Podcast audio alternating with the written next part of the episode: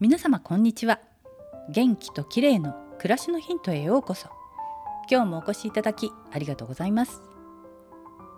最近細かい字が見えにくくなったせいか目を細めたりして眉間が狭くなってしまいがちなんですね。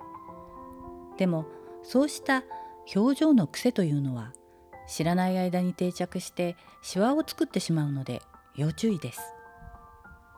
眉間を広げたり口角を上げたり顔のパーツは意外に自由自在に動くものです。自分の顔を鏡で見た時には細かい部分ばかり見ずに少し引いて全体のバランスも見るようにすると良いと思います。顔にも一番安定した美しいと感じる黄金比率があるんだそうです。美顔率という本の著者の土門奏さんによると意識することで誰でも黄金比率に近い顔立ちにしていくことが可能だと言います。土門さんの言う黄金比率の顔はとても複雑なんですが強いて言えばポイントは目と口の位置でしょうか。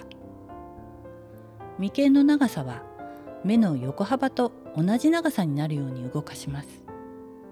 眉間は広くていいんですね。次に口ですが口角の位置が鼻の下から顎までの長さの上3分の1の位置に来るようにします。鼻の下が長すぎるとこの位置に来ません。口の横幅は口角が黒目の内側のラインに来るように合わせます。私の場合そうするとなんだかおちょぼ口になりますが無理に横に引っ張らなくて良いんですね。黄金比率からずれた表情を長年続けているとシワやたるみを作る原因になるといいます。と言っても常に黄金比率を意識するのは大変ですよね。鏡を見た時などに眉間と口の位置を確認すると良いかもしれません。今日は顔を黄金比率に近づける方法についてでした。